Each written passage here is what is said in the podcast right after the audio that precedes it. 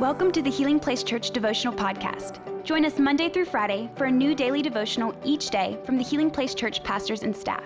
We hope this podcast will help you grow in your faith and will be a blessing and a resource to you as you pursue God daily. What's going on, HPC? It's your boy JT. And we thank you guys for continue to listening to these devotionals on our podcast and all social media outlets. But you guys know I can't start this devotional without declaring the word of God over you. So, to everybody that is listening and everybody that is watching, I declare a passage from Psalms 1. I declare that you will be like the trees planted by the riverbanks, that you will bear fruit in every season. Your leaves will never wither, and you will prosper in everything that you do. So, we're going to continue to navigate through the book of James. And James is one of my favorite books because James uh, illustrates and it depicts that the kingdom of God and our faith in God is not about a lot of talking. It's not about a lot of yapping, but it's by walking and living out our faith through the true power of God.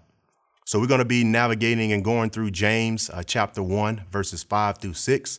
And without further ado, let's get into the word.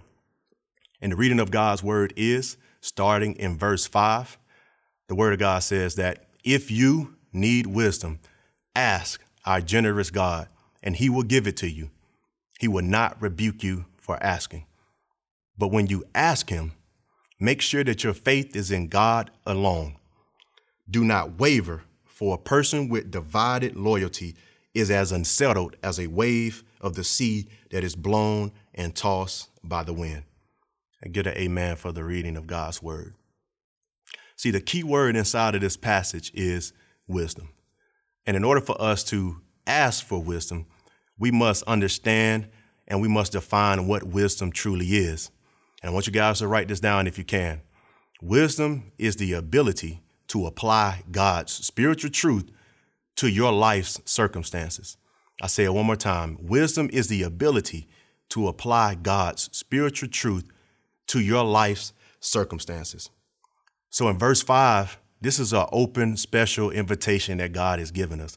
God is saying, look, if you need or if you lack the ability to apply my spiritual truth to your life circumstances, just ask me. Just ask me, and I promise you, I will give it to you. I will not get mad and I will not rebuke you. Why? First of all, there's no shortage of, of wisdom in the kingdom of God. There's no shortage of wisdom in heaven. And second, this is not a one time thing. You know, just because you asked for wisdom last Tuesday doesn't mean that you can't ask for wisdom until 2021. See, God says in His Word, He is for us and not against us. So God wants you to succeed. And even better, God wants you to succeed in your life circumstances way more than you even want to succeed. See, I like to use this illustration of a warranty and a guarantee.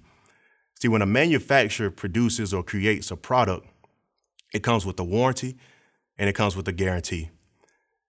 The manufacturer says that if this product messes up, if this product um, is out of alignment or need fixing, the guarantee, I'm sorry, the manufacturer guarantees that he will fix this problem. See, the product will be the benefit of the fixing, but the manufacturer, the company, will be the benefit of the success and the great reputation. See, God is doing the same thing with us. We are his product. We are his creation. He created us in his image and his likeness, as Genesis 1:26 says. So if there's anything messed up in our lives, if there's anything that is out of alignment, God promises that he will fix it. He says that he will give us the ability to apply his spiritual truth to all of our life's circumstances, and we will be the maximum beneficiary of the fixing, but God will be the one that will receive the success and the true glory for it all. So, verse 5 is telling us that God promises to give us wisdom if we ask for it, and it will be for our maximum benefit before His glory alone. So, I know y'all asking, man, JT, man, how can I get some of this wisdom that you're talking about? See, in verse 6, uh, that explains it all. See, the first thing that we have to do is what? Dive into God's word. Go into the scriptures and see what God is saying about your situation, what God is saying about your problem. And then the second thing, we have to pray and seek out godly counsel, uh, godly mentors, um, and godly accountability partners uh, who have walked this thing out and can help us take the spiritual truth that we found in the scriptures and help us apply that to our lives. But all this is fine and dandy until we approach the throne of God. And what James is telling us, when we approach that throne, we have to approach it with faith.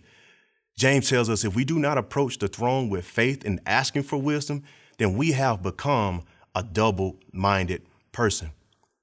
See, man, I, I, see myself when I'm on the field, I'm on the court, man. I've always seen myself as an agile person. My nickname is Speedy. I can change directions pretty quick. But I promise you, the only thing I've never been able to do in my life, and I don't think I ever will, is to go in two directions at one time. See, that's the same with us. See, we can't go into a divine perspective of the kingdom of God and what God says about us, but then also go in the perspective of what humans of the world say. See, we have to be like that popular boy band about a couple years ago. We have to what? Go in one direction.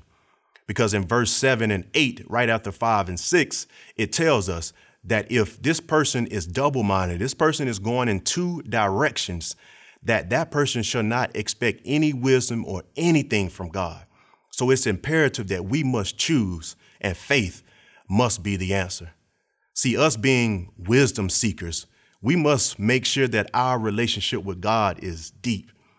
Because the deeper our relationship with God is, the more comfortable and the more faith filled we are when we approach the throne and ask for wisdom. So, how can we apply this to our lives? the first thing that we must do, it's okay to ask for God for wisdom. God said, I will give you this wisdom. I will not rebuke you because God wants us to succeed. Because if we succeed, He succeeds, and then more people will come to follow and know Him.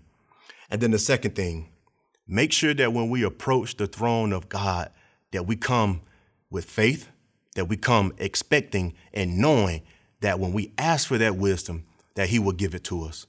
Why? First of all, you are his son and you are his daughters. And the second reason is God is a man of his word. So if he said it, we believe it. Let me pray for you guys. Father God, Lord, we just thank you for this day. Lord, we thank you that your word says in James 1 5 through 6 that if we lack wisdom, if we need wisdom, we can ask you, Father God. Lord, we can approach the throne of you, Father, graciously, Father God, and boldly and with faith. And that when we need the ability to apply your spiritual truth to our life circumstances, you say that you would give it to us and you would not rebuke us or be mad about it. So, Father God, I declare that every person that is listening, every person, Father God, Lord, that is watching will receive supernatural spiritual wisdom, Father God, that you will give them insight, insight to their passions, insight to their purpose, insight to visions that you have called them to fulfill, Father God. I pray upon all their life circumstances, Father God, that you're giving them the wisdom to navigate these things. And you, Father, will allow them to succeed and it will be bring success to you, Father, and it'll be for your glory alone. Your word says if we ask and we believe that we have already received, it shall be ours. So we declare it, we decree it, and we speak it in your son Jesus' name. Amen. Thank you for listening. Take a moment to subscribe so you don't miss any of the daily devotionals and be sure to share with your friends. For more information about HPC, visit healingplacechurch.org.